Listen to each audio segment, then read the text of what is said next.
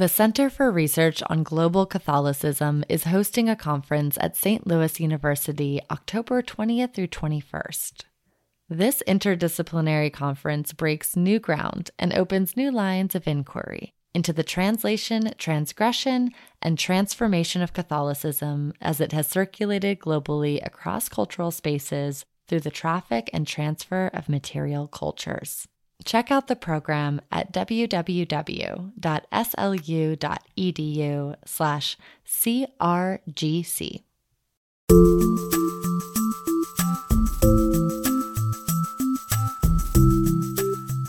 Welcome to Inside the Vatican with America Media. Each week, veteran Vatican reporter Gerard O'Connell and I take you behind the headlines for an intergenerational conversation about the biggest stories out of the Vatican. Five cardinals have sent a document with several questions to Pope Francis regarding hot button issues. They are concerned that the synod could generate doctrinal confusion in the church. While Francis affirmed that matrimony is a union between a man and a woman, he suggested the church study if there are blessings for gay couples. The Synod on Synodality opens this week, and just ahead of its opening, a handful of retired cardinals sent Pope Francis a list of dubia, asking him to affirm the Church's prohibitions on gay marriage and women priests. We'll tell you what you need to know.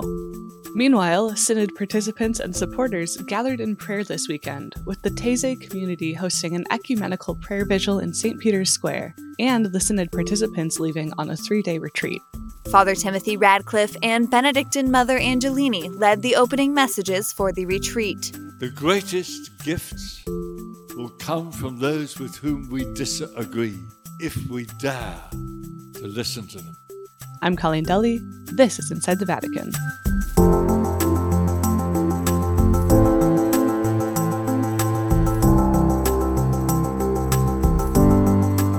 Early morning from New Orleans, Jerry. It is 6 a.m. here. Good afternoon from sunny Rome, Colleen. It's warm and humid here, and our three colleagues from New York have arrived Sebastian Gomes, Ashley McKinless, and Zach Davis. And they will be with us to cover the Synod, and you will join us soon as well, I know. Yes, I will. And, you know, in fact, even though I'm not in Rome yet, I do feel like the Synod has already begun for me. Yesterday was a long day of coverage, and this morning we're up early because uh, the schedule in Rome is getting so busy that this was the only time we could squeeze in a recording. And that is how it's probably going to be for the entire rest of the Synod. So, Jerry, let's jump into talking about uh, the Synod, what's happening. You've often said to me, and I find this a really helpful thing to guide our coverage, that there is a Synod happening outside the Synod Hall and there's the one happening inside that opens tomorrow. And you often caution me to pay attention to the real one, the one that's happening inside. But we do have to cover the one happening outside. And so this morning, we're going to start with this dubia that was submitted by five retired cardinals News came out that they had sent Pope Francis a list of dubia. These are these yes or no questions expressing doubts. Dubia means doubts in Latin, asking the Pope to affirm the Church's teaching on gay marriage, on women priests, and then there were three other questions one on synodality, whether the exercise of synodality is a threat to the bishop's exercise of power in the church, whether doctrine can change, and another on whether a priest has a right to withhold absolution if someone in confession is not actually intending not to sin again. So they ask these questions. Generally, these are yes or no questions. That's how the, the formula works. Um, Pope Francis, in his classic Pope Francis pastoral way, responded in paragraphs rather than in yeses or nos. These five cardinals uh, decided they were not happy with that. They resubmitted their questions, reformulated to elicit yes or no responses, and then at that point, the Pope did not respond since he had responded already. We assume the logic goes. And so these five cardinals went to the Italian blogger Sandro Magister and they published the reformulated yes or no questions and said the Pope won't answer these. And in response, the Vatican published the answers that the Pope had previously sent. So that gets everyone up to date. Uh, Jerry, maybe real quick, we could talk about who these five cardinals are and uh, what their kind of positions are in the church. Really, the architects of this, it seems very clear to me, is Cardinal Burke, who is now 75, I think. Cardinal Brandmüller, who is 90, German cardinal. And then there are three others Cardinal Sarah, who is 78, and Cardinal uh, Zen, who is 91. And there's a Mexican Cardinal Sandoval. I know him. I, I, I know Cardinal Zen very well. Cardinal Zen is not in good health right now. And only two can vote. In a conclave. But none of them, not one of them, is, is, is a member of the Synod. And uh, a few of them have been always at odds with the direction that the Pope has taken since he was elected. And Jerry, the timing of the the resubmission of these dubia is really interesting. I think uh, it's interesting to note that they made this public through Sandro Magister, who is the blogger who also published, we remember Cardinal Pell's famous last statements. They made it public when the Synod participants were all on retreat. Secondly, they, they published it on the eve of the uh, Synod. And thirdly, it came as no surprise. But actually, they sent the, the first letter, the 10th of July, to Pope Francis. And if I'm not mistaken, Francis was either on holiday then or about to begin his holiday. But he, he responded to them the next day with several pages their questions were not in one line, their questions were in paragraphs, and he responded with more paragraphs. And then they didn't like this because they want uh, a yes or no answer. So in August, they sent a second letter to him. Mm-hmm. August 21st, I believe. Yeah, August 21st. And he had just come off holiday. And uh, but most of the Vatican was on holiday. They sent him this letter and they wanted him to answer just yes or no. Now, uh, Francis uh, has kept during his pontificate right from the beginning saying we must listen to each other. But th- they were not going down that track. They, they, they wanted yes or no. And Francis refused to be boxed into that system. Right. And Jerry, the reason I think you said that uh, you believe that Cardinals Burke and Brandmüller were kind of the architects of this, because in the copy of the Pope's answers that the Vatican released, they included a scan of the original questions that were sent to the Pope. There were places for all five cardinals to sign, but only two signatures, and they were those of Burke and Brandmüller. Yes, this is, this is perhaps significant. I, am not doubting that the others probably shared this view. I presume they, they, it's been verified. They had done this same maneuver in uh, in this at the time of the Synod of the Family. Right, just after it, after Amoris Laetitia came out in 2016, uh, five cardinals sent to dubia, and we should mention two of those cardinals were Burke and Brandmüller. And but earlier, 13 cardinals who had been participants in this synod, had also issued a letter and publicized it. That was the letter complaining that the synod had predetermined outcomes, they said. Absolutely, and there was m- much in it. So, you know, it, it, it's beginning to be a pattern. There's a synod called by the Pope. Uh, some don't like what the agenda is, some don't like what the direction they think it might take is. And what they hadn't calculated was the Argentine Cardinal Tucho Fernandez. They're now dealing with a different head of the doctrine of the faith. They will get a response, uh, and perhaps more than they anticipate.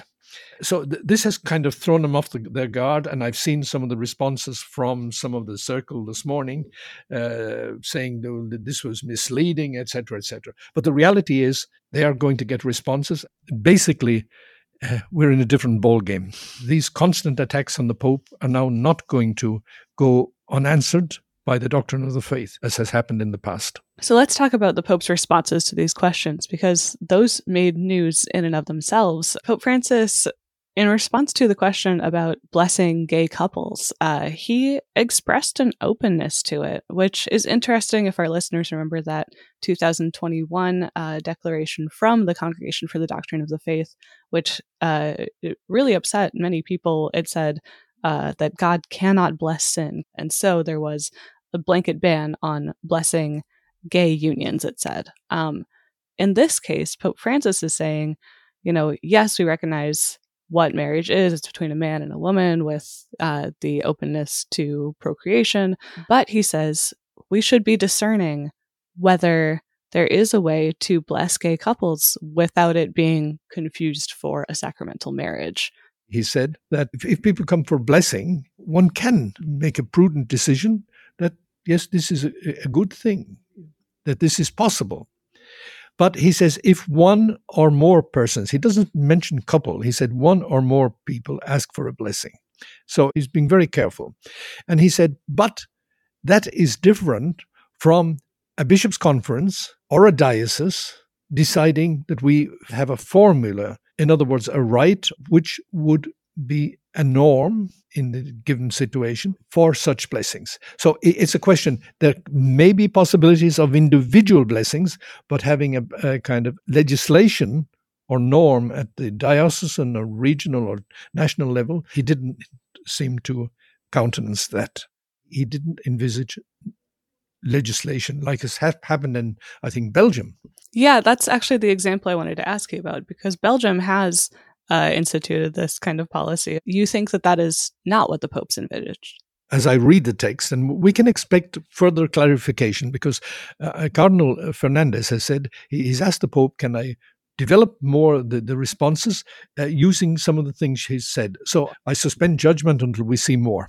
Uh, and then on the question of ordaining women, he restates that you know the Church teaches that this is an impossibility, but he says we should be open to studying it, just as we've studied the validity of ordinations in the Anglican Communion. So, two really interesting, kind of newsworthy answers by the Pope there. The Pope's answer was very interesting because he said uh, John Paul II has spoken definitely on this, but the, the cardinals were really wanting him to say, you know, the final word has been said, almost infallible.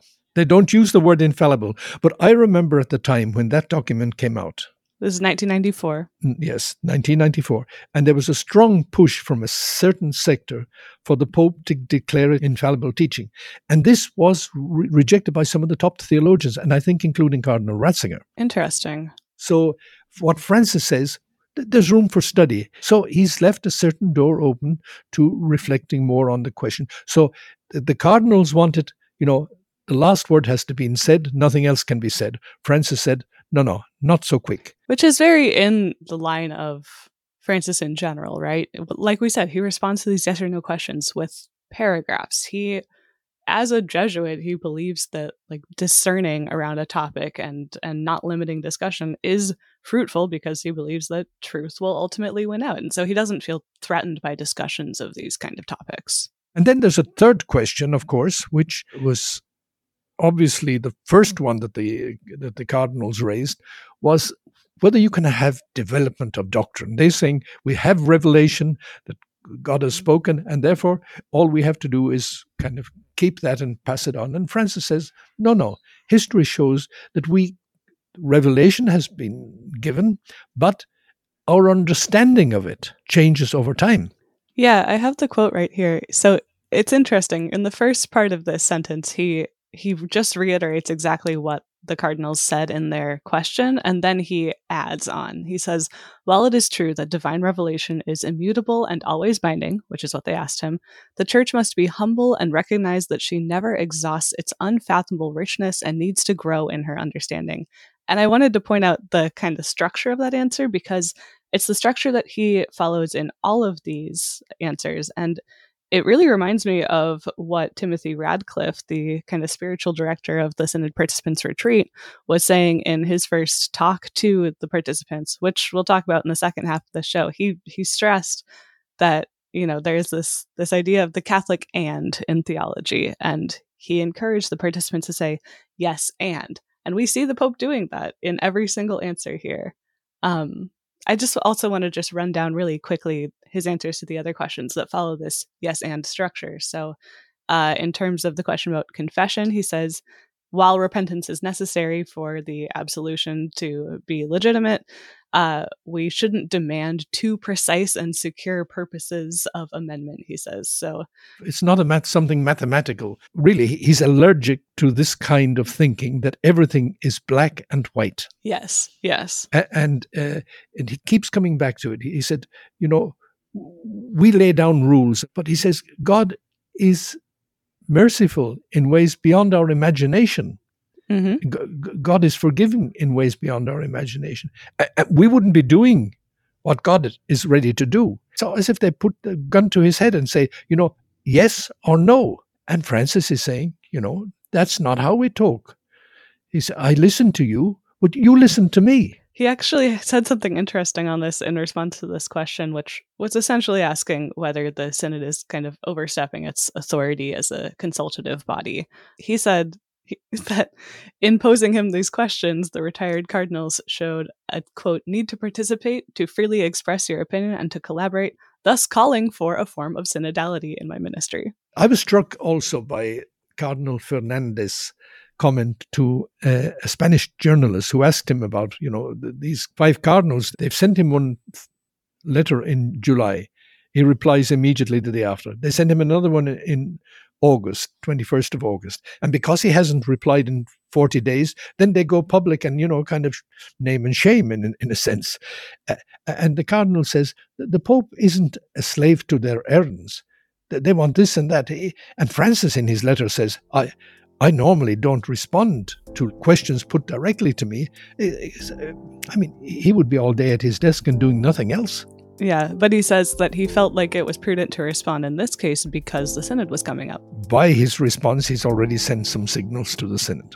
All right, Jerry, we're going to take a quick break, and when we come back, we'll talk about the Synod inside the Synod Hall, or in this case, inside of the Retreat Center, and the vigil that happened in St. Peter's Square. Stay with us.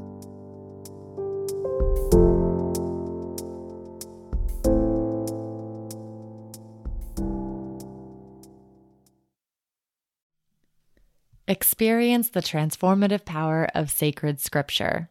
Join Dr. Mary Healy, a leading expert and world renowned biblical scholar, in a college level online course, Introduction to Sacred Scripture. In this online course through Sacred Heart Major Seminary, Dr. Healy will guide you to uncover the interconnectedness of biblical texts from Genesis to Revelation. You'll discover how God speaks to you personally, revealing profound truths and unexpected messages. This course is for individuals who crave intellectual knowledge but also possess a desire to know God intimately. Enroll today. Visit shms.edu/online.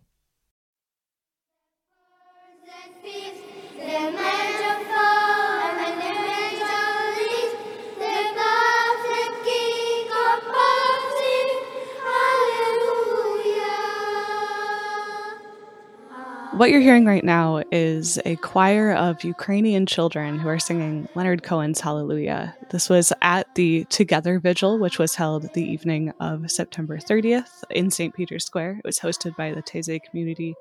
Jerry, let's talk briefly about this ecumenical prayer vigil on the eve of the Synod. What stood out to you about this? Well, I think it is extraordinary and gives a broader vision of the Synod people have a, vision of the Synod as something that just concerns the Catholic Church. Francis is making very clear what is happening in the Synod is of relevance to all the other Christian churches. And the, the Vatican invited the 12 main Christian churches and the community of Taizé, which is a super ecumenical community, organized it. And so it's making very clear that the decisions relating to synodality which many of the other Christian churches have kept, but which the Catholic Church has seemed to have basically dropped out during the last thousand years, but with the Second Vatican Council began to pick it up again, is now becoming part of the bloodstream of the Catholic Church. And this is going to impact on the relations the Catholic Church has with the other Christian churches. Because one, one of the big questions dividing the Christian churches was the role of the Pope, the role of Peter, the primacy in relation to the, the to the bishops, to the rest of the church. Here, what is happening in the synodal process is for full integration between the role of the Pope, the role of the bishops, and the role of the people. Bishop Brian Farrell, who's the secretary of the uh, Dicastery for Christian Unity, said we have not fully understood the major significance of this. And he said the ecumenical gathering is helping to bring out this change that could emerge from the synod on synodality will impact how we deal how we relate to the other christian churches and how closer we come to them. And there's a sense that that this has support from other ecumenical leaders right? Can you give us a rundown of some of the the vips who were there? The number one in the Orthodox world, Patriarch Bartholomew from uh, Constantinople, which is now modern day Istanbul, he was there. It was the first time ever that the head of the Orthodox churches came. Justin Welby, the Archbishop of Canterbury, was also there. And he, I remember him, I asked him once what he thought of the Pope. He said, he's a man on fire with the Spirit of Christ. Then there was the, uh, there were some other leaders, uh, significant leaders, 12. And there were young people, young Christians from 47 countries present. Yeah, that was the other part of this that maybe got a little less attention. But since it was hosted by the Taizé community, which draws so many young people who are able to travel to France and experience this beautiful music based worship that Taizé does, um, it was also a gathering geared toward young people. They were especially invited to this. Yes, and, and uh, remember that Francis insisted that some young people participate in the synod. And in the working document, the Instrumentum Laboris for the synod, it speaks about the possibility of a preferential option for youth. And so I, I think it's very interesting to see all this happening. Francis said, let the synod be a kairos, that's a special moment of fraternity, a place where the Holy Spirit will purify the church from gossip, ideologies, and polarizations. And he, he sees this synod and that ecumenical event bringing us together. Let's now talk about the retreat that the Synod participants have been on. Obviously, we aren't, and we won't see everything that goes on in the Synod, but the talks by uh, Father Timothy Radcliffe, who's a Dominican, uh, have been published on YouTube, and we've both listened to all of them. They're really, really good. I'm going to link to them in the show notes. Um, but let's just run down quickly his messages to the Synod. Yes, he's taking them on, on a journey telling them what we have in common. He, he says, Some of you are here, but uh, you probably don't want to be here. Mm-hmm. Mm-hmm. He said, uh, I, I, one bishop wrote to me and said, I'm praying that I am not selected for the synod. And he said, His prayers were answers. the guy's prayer was answered. Uh, uh, and But he said, But the reality is, you're here. Mm-hmm. He said, We're here.